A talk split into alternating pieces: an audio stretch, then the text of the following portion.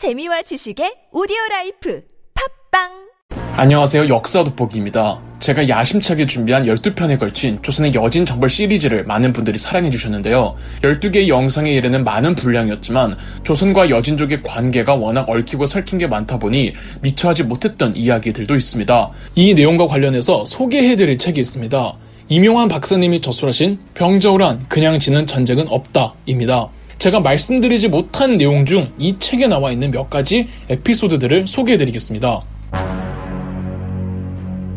청나라를 건국하지는 않았지만 그 토대를 전부 닦아놓았던 와해되었던 건주 여진을 통합하고 더 나아가 여진족 전체를 다 통일시킨 누르하치는 임진왜란을 기점으로 세력이 확 성장합니다. 임진왜란 당시 명나라가 조선에 보낸 구원병이 여진족들 관리하고 있어야 할 요동 병력이었기 때문에 그렇습니다. 임진왜란 전부터 흥기해서 여기저기 날뛰고 다니던 누르하치는 임진왜란 때가 되면 당대 동아시아 국제사회 무대에서 무시할 수 없는 존재가 되었고 누르하치는 몇 차례 조선의 선조에게 일본군과 함께 싸워주겠다며 먼저 제안을 해오기도 했습니다.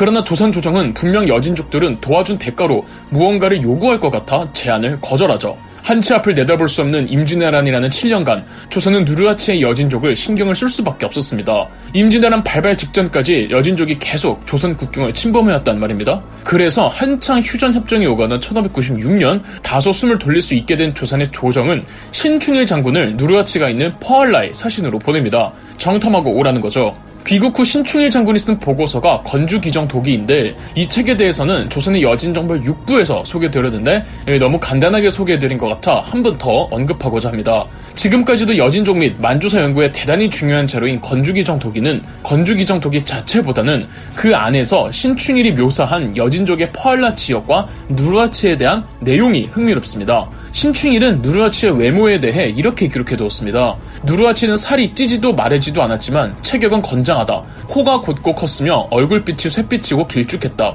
신충일이 퍼알라로 가서 누르하치와 나눈 대화는 정말 중요한 국가적 거래가 주고받았다기보다는 친선 방문차였다고 생각하시면 됩니다. 이 누르하치는 신충일을 환영해 주었고 이런저런 좋은 말만 하다가 보내주었다고 합니다. 더불어 누르하치의 근거지인 퍼알라에 쌓은 여진족들의 성에 대해서는 돌로 성을 쌓았고 성벽 안팎은 모두 진흙으로 발랐다. 성벽의 높이는 10여자 남짓하고 외성의 둘레는 10리, 내성은 1이었으며 성벽에는 성첩도 활토도 격대도 해자도 없었다. 외성의 둘레가 4km고 내성의 둘레가 800m면은 그렇게 큰 성은 아니랍니다. 그리고 지넷단에는 누르하치가 거주하는 궁이란답시고 화려하게 만든 것 같지만 조선의 신춘일이 봤을 때는 그냥 좀 크기만 한 집일 뿐 어디에 뭐 돈이 들어갔다는 건지 전혀 알 수 없을 정도였다죠. 그러나 이는 순전히 농경민들 입장입니다. 농경민 입장에서야 수성전이 중요하니까 성이 견고해야 하고 정착하는 집의 규모와 질이 중요하겠지만 벌판에서 날뛰는 유명민족한테 농경민 입장에서 가치 판단을 하고 수준이 낮다고 함부로 말할 수는 없는 거겠죠. 더불어 나중에 수도를 허투알라로 옮기고 나아가 심양까지 진출하면서는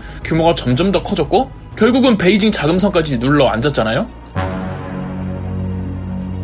두 번째 말씀드릴 사람은 아마 많은 분들이 왜 이 사람은 나오지 않지 하고 의아해 하셨을 임경업 장군입니다. 제가 엄청 어릴 때는 임경업 장군이 병자호란판 이순신이었다고 할 정도로 엄청나게 고평가를 받던 장수였습니다. 실제 임경업의 능력 있는 장수는 맞는 듯 합니다. 정묘호란 이후 명나라와 조선이 연합해서 압록강 부근에서 모문용의 잔당 세력을 토벌한 적이 있는데 이때 임경업이 소수의 조선군만을 데리고 엄청 잘 싸웠다고 합니다. 이걸 보고 명나라 장수는 임경업에 대해서 임경업이 하늘을 감동시킬 만한 충의로 적과 싸웠다고 말했다고 합니다. 당시 임경업은 의주로 부임받은 의주 부윤이었습니다. 의주가 나름 작은 도시는 아니었습니다. 선조가 임진왜란 당시 피난처로 삼을 정도였으니까요. 그런데 정묘호란 이후 의주는 참혹했다고 합니다. 성 안에 남은 사람들 수도 너무 줄어들었고 재정 상태, 위생 상태, 성 방어 상태, 그리고 무기 관리 상태도 엉망이었다죠. 임경업은 의주성보다는 아예 군사용인 성을 어, 새로 쌓는 게 더 낫다고 판단했습니다. 의주성 옆에 고려시대 때부터 내려오던 백마산성이라고 있었습니다. 임경업이 여기를 혼신의 힘을 다해 개발하고 강화해서 증축시킨 겁니다. 그것도 정부가 지원도 제대로 해주지 않았는데 말이죠. 백마산성을 만주족과 싸울 수 있는 요새로 만들었으며 평안도 황해도 병력이 다 모여주기만 한다면 이곳에서 수성전으로 만주족과 싸우면 이길 수 있다고 판단했죠. 근데 또 돈이 없잖아요. 그래서 임경업은 의주에서 무역을 활성화시켜서 자본을 끌어다 모으고 이걸로 주민들 삶의 질 개선시키고 군비도 확장시켜 나갔죠. 그런데 이런 임경암의 단독적인 자금 조달로 조정이 눈밖에 나버려 6개월 정도 파직되었고 이후에 복귀는 되었지만 현장 상황에 대해 아무것도 모르는 조정의 지시에 꼼짝없이 따라야만 하고 임경암의 노력은 무색하게 병자호란 때 아무런 힘을 쓰지 못하게 됩니다. 또 임경업은 병자호란 이후에 정쟁에 휘말려 억울하게 죽습니다. 병자호란 이후 정말 심각했던 사안이 포로 문제였습니다. 힘없는 백성들은 물론이거니와 양반집에서도 포로들 정말 많이 잡혀갔습니다. 당장 세자와 세자빈 왕자까지 포로로 잡혀가는 마당에 뭐 지배층들이라고 안 잡혀갔겠습니까? 이후 인조와 조정은 청나라 정부에게 포로 송환을 간곡하게 부탁하거나 값을 치르고 포로를 데리고 왔었는데 다들 예상하시다시피 전부 지배층 중심 양반집 자제들을 우선적으로 데리고 왔습니다. 힘없고 가난한 백성들은 신분이 높지 않다는 이유만으로 정부가 보호해주질 못했죠. 조선 정부가 아주 손 놓고 있었던 건 아닙니다. 조선 정부는 백성 포로 송환을 위해 은 100량을 준비했으나 청나라 측에서 요구한 포로 액수는 은 3천량이었다죠. 조선 사신들이 심양에 오면은 포로들이 자기를 데리러 가달라고 목 놓아 울었다고 하고 소현세자 집 앞에 와서 시위를 벌이기도 했다고 합니다. 조선 정부는 뭘 해줄 수 있는 게 없었고 오히려 소현세자가 사비를 털어서 포로들을 구출해 주었다고 합니다.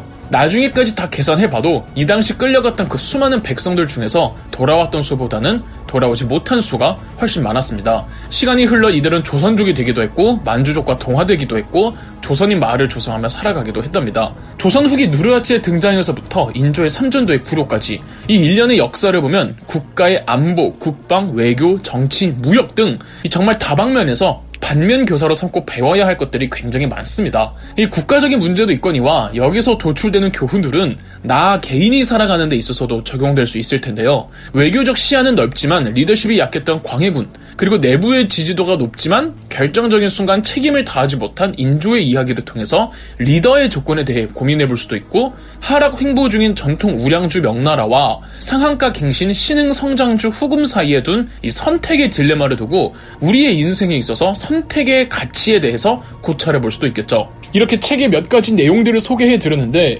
병자호란 그냥 지는 전쟁은 없다는 임용환의 시간 순삭 전쟁사 시리즈의 첫 번째 책으로 누르하치의 등장에서부터 삼전도의 굴욕 그리고 그 이후까지를 다루고 있습니다. 제가 이 영상에서 소개해드린 내용과 더불어 더 깊고 더 자세하고 더 흥미진진한 이야기들이 훨씬 더 많이 들어 있습니다. 이 책의 저자 임용환 박사님은 제가 정말 존경하고 좋아하는 역사학자로 유튜브와 방송에서 늘 촌철살인 같은 명언과 역사에 대한 제대로 된 철학과 태도를 알려주시는 분이십니다. 유튜브 누적 조회수 8천만이 넘는 토크멘터리 전쟁사에서 엄청난 사랑을 받으셨던 분이시죠. 제가 이렇게 박사님의 책을 광고한다는 것 자체가 저에게는 큰 영광입니다. 영상 보시면 언제 한번 불러주세요, 박사님. 끝으로 병자호랑 그냥 지는 전쟁은 없다 해서 이 조선과 여진과의 전쟁 관련하여 박사님께서 남기신 명언 하나 남기고 끝내겠습니다. 지난 400년간 우리의 지성을 옥죄해온 국수주의, 주관적 애국, 정신승리와 마녀사능의 풍토에서 빠져나오지 못하면 우리에게 미래는 없다. 이것이 병자 호란사를 쓰는 이유이자 목적이다. 그럼 역사 돋보기였습니다. 영상 재미있으셨다면 구독과 좋아요, 알림 설정까지 해주시면 감사드리겠습니다.